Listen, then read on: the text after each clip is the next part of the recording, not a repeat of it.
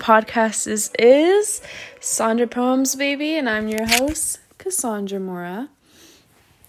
So, I sound super enthusiastic now because I was listening to Kid Cudi, and his new album's amazing if you haven't heard it.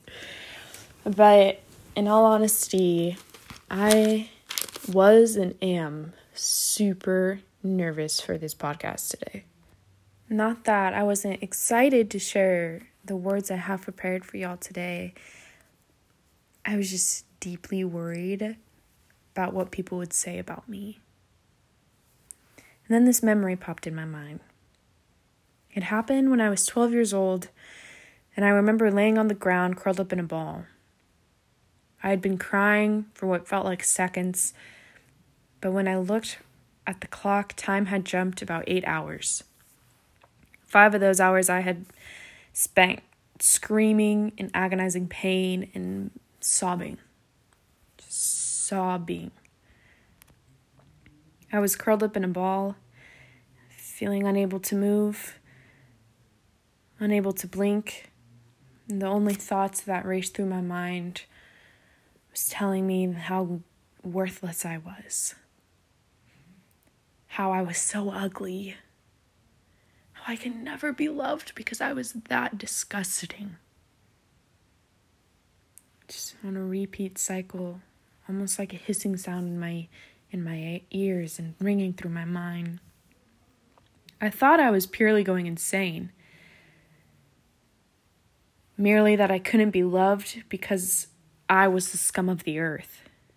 But it turned out, as I studied these flashbacks from time to time, I was in the heat of trauma.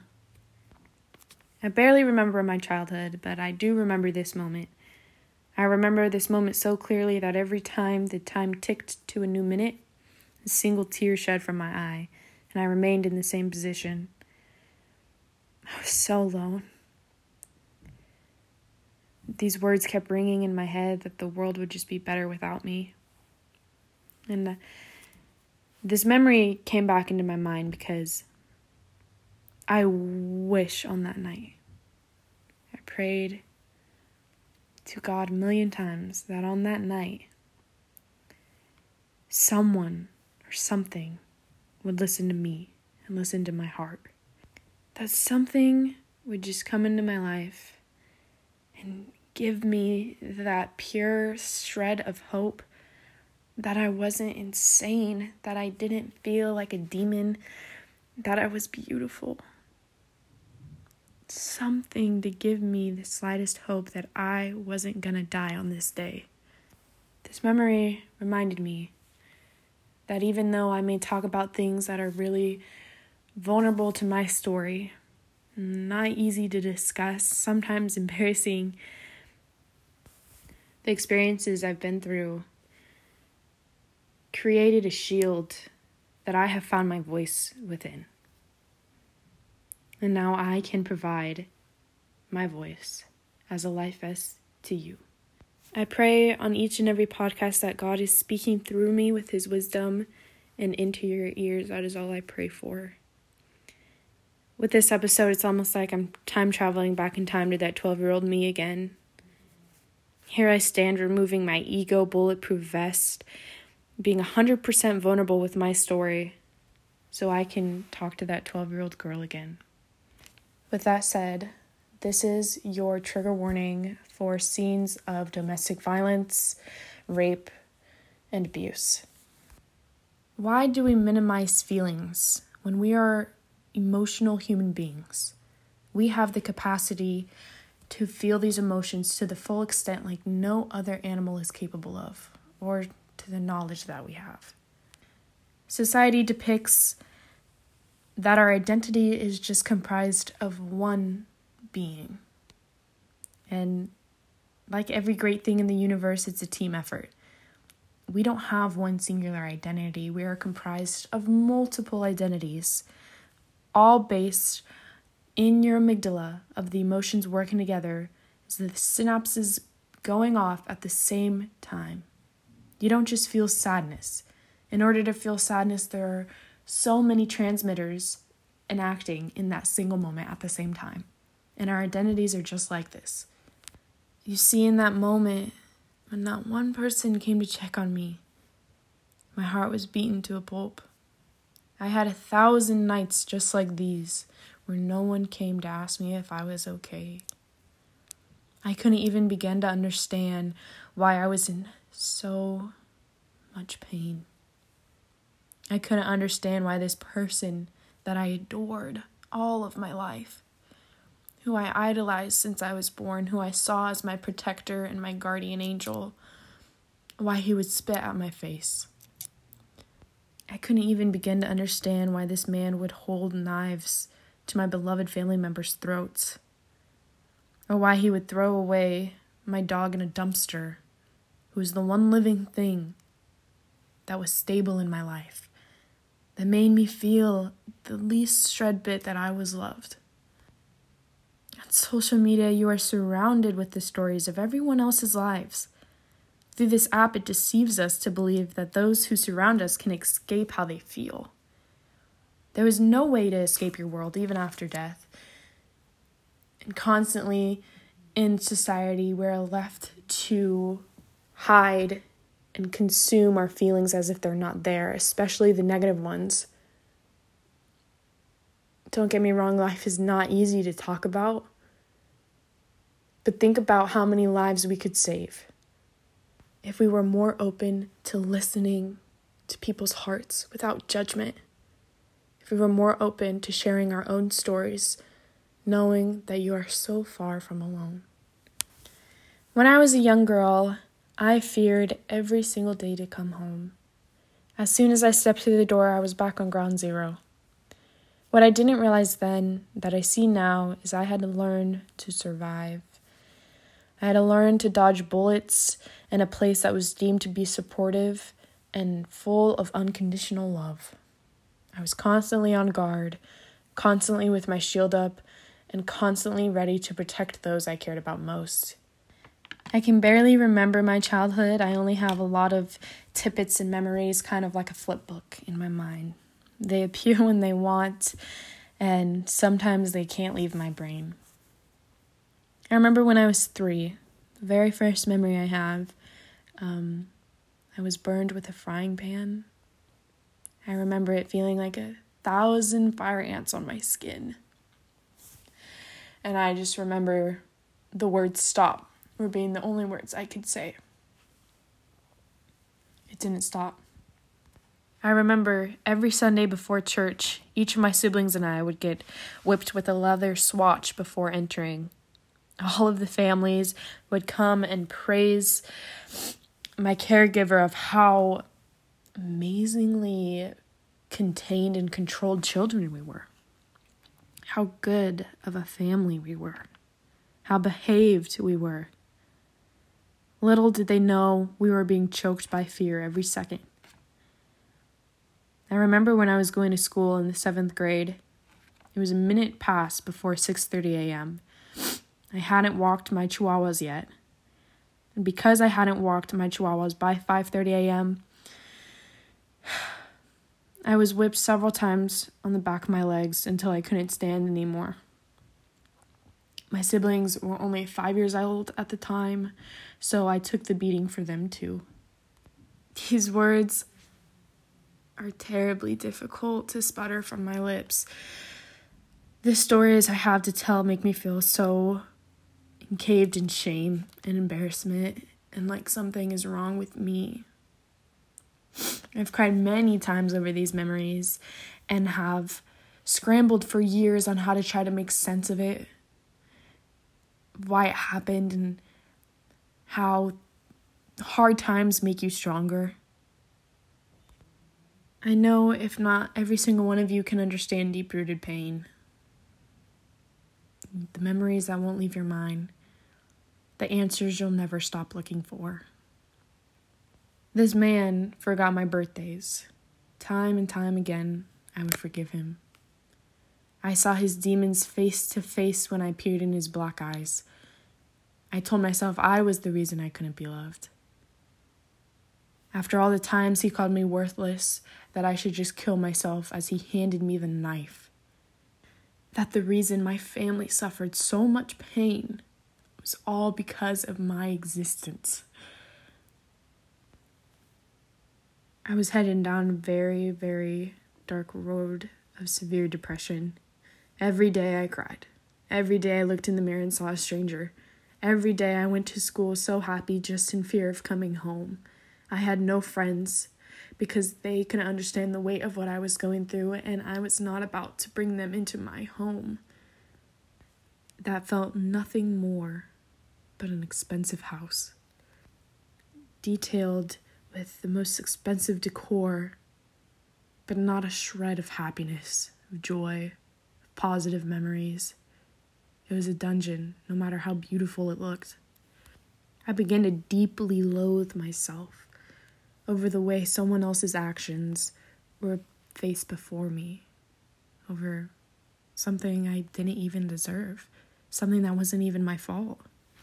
It will probably come as no surprise that in my pubescent years, I fell into drug issues. It was just weed. It wasn't any serious drugs, but it became a habit. I would go out and socialize with friends just so I wouldn't have to be home, and a lot of times there was weed or alcohol there, and I could easily numb out, forget the life that I was living, the life I was coming home to. Growing up, I used to have really, really messed up teeth. My two canines were missing, so I had big gaps in my face. My brother used to tell me it looked like I had eaten bricks. um, this man, this older man, I was very young at the time, I think I was 15, and this older man told me I was so beautiful, especially for my teeth. I had never been called beautiful before, especially about my teeth.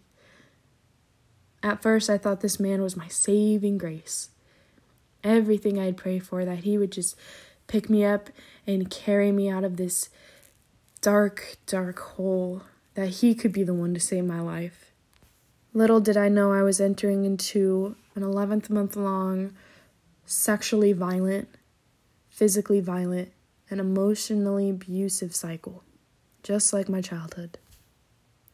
My idea of love was so brainwashed and manipulated from my childhood, and I was even more vulnerable heading into this relationship.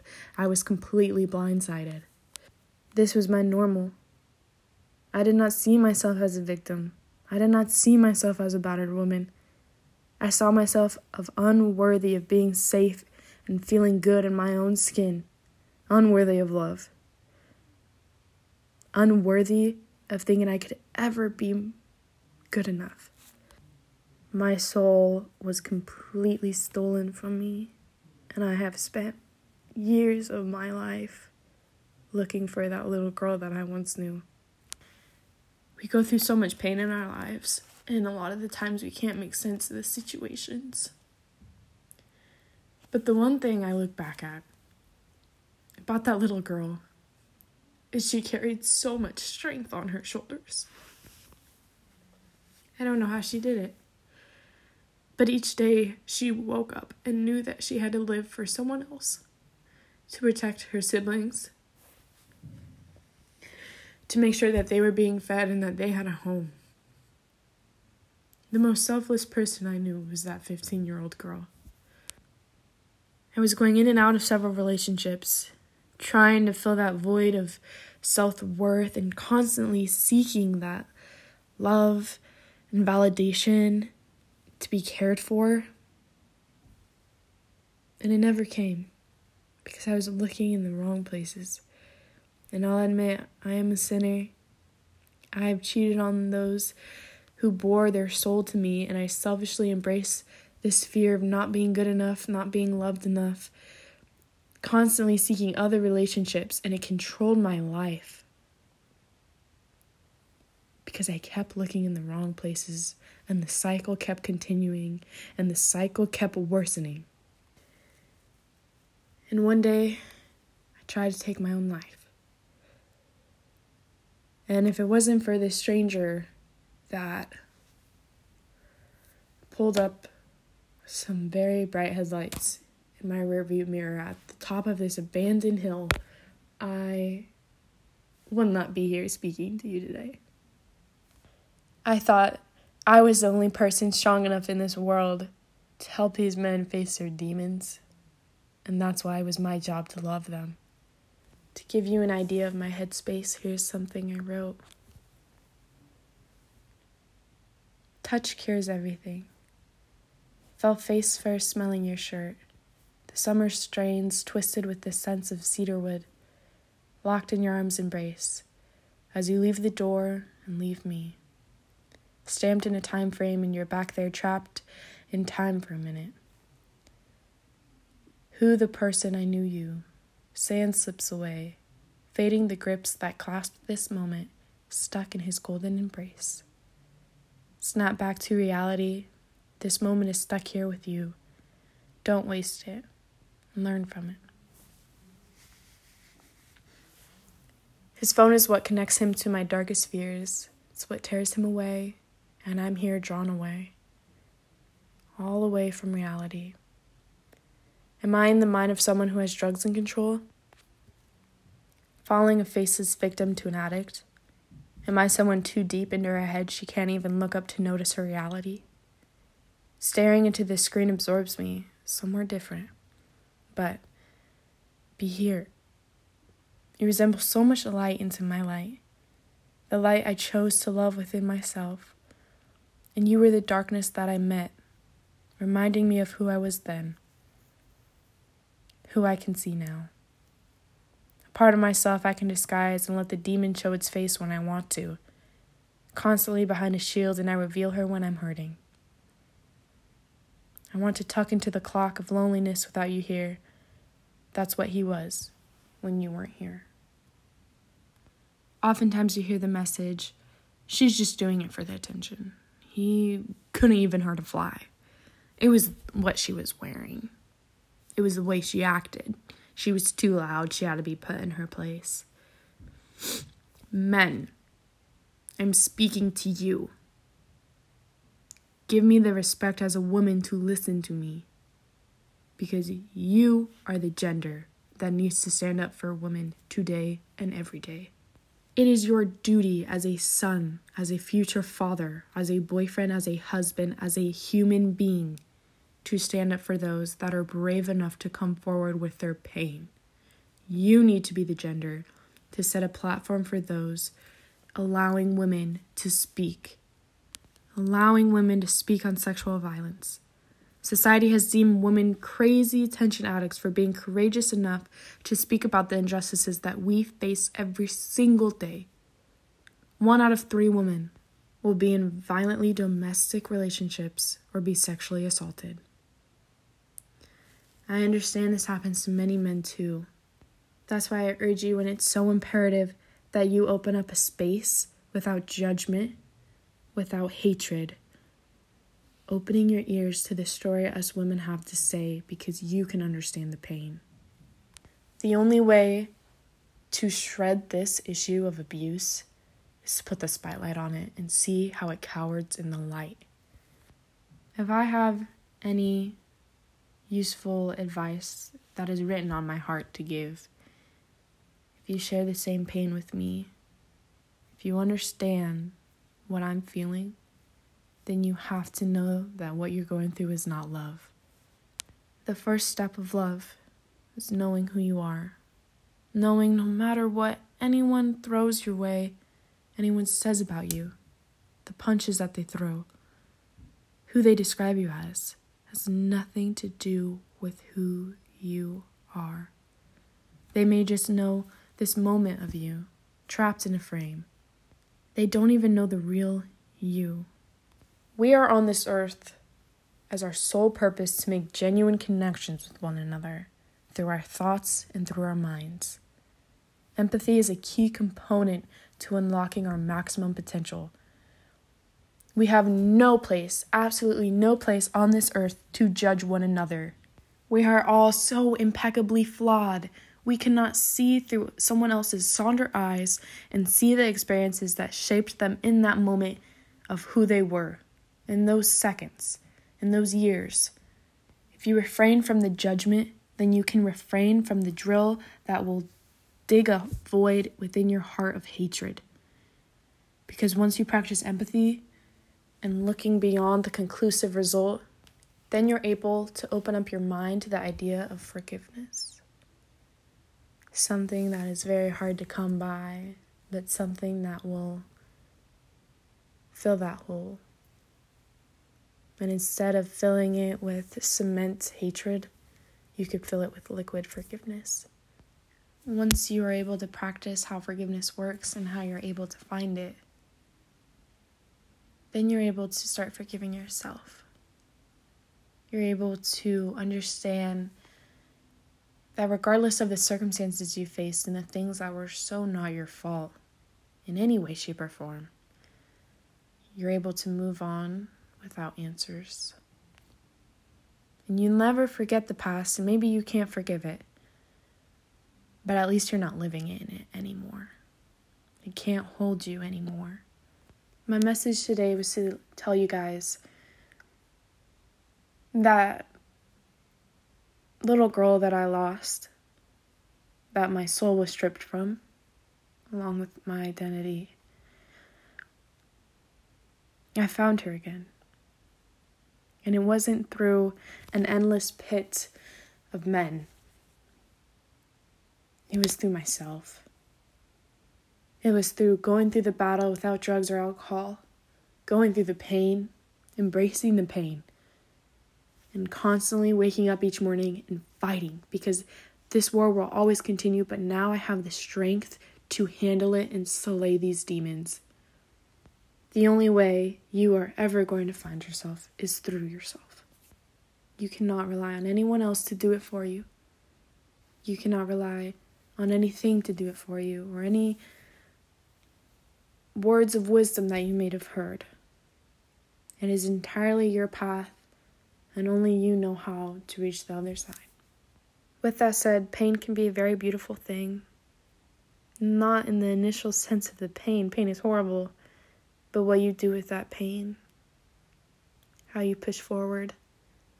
I would have never found that girl again if I just didn't push past the fear of the mistaken truths that maybe those words said to me as a little girl that I was worthless, that those could be true.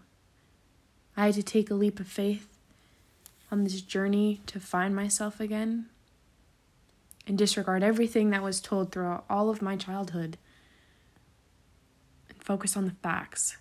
I had to look in the mirror and tell myself each day three things that I loved about myself. I had to get help because I could not find the first step in healing or loving myself without it. With that said, if you are going through something at home that you are worried isn't normal, isn't something you're supposed to be going through, or is deeply painful, please reach out. Feel free to reach out to me. You are more than welcome to come and talk to me. I will listen. Or please reach out and find help. Because we are all on a timeline, but sometimes our ego gets in the way of wanting to get help, and therefore we could lose our lives. Each and every one of you are so, so, so, so beautiful. I'm telling you, just like your mama. So beautiful. She means it. Don't give up on yourself. I'm not giving up on you. Thank you guys for listening.